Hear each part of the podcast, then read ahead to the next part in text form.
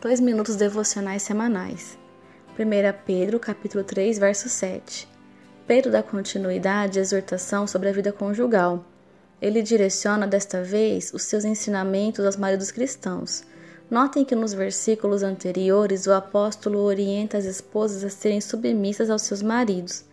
Porém, no versículo 7, ele deixa claro que diante de Deus, tanto mulheres quanto homens são iguais porque sois juntamente herdeiros da mesma graça de vida.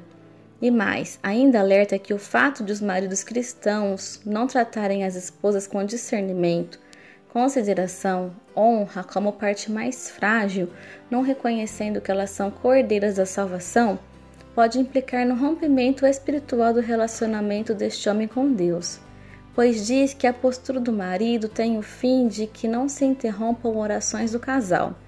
A relação familiar saudável é tão importante que podemos compará-la ao relacionamento entre Cristo e a Igreja.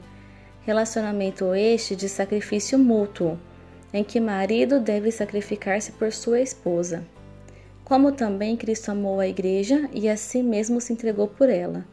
Deus quer que o marido ame a sua esposa como o seu próprio corpo. Ele já sabia que uma só carne de Gênesis 2 prefiguraria Cristo unindo-se à sua noiva, a igreja. Deus quer que o marido imite a Cristo, que se uniu intimamente com a igreja, ligando a sua identidade real à dela por meio da aliança, concedendo ela dignidade ao lado dele nos lugares celestiais.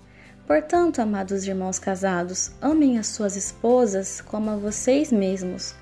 Tratem-nas como se estivessem cuidando de si próprios. Governem o seu lar. Sirvam como fonte de saúde e desenvolvimento espiritual. Revistam-se de autoridade benevolente. Fazendo isso, Deus certamente abençoará a sua casa e os fará viver a vida comum do lar com discernimento, desfrutando da coisa mais extraordinária do mundo, que é, nas palavras de Chesterton, ser um homem comum, com uma mulher comum e seus filhos comuns.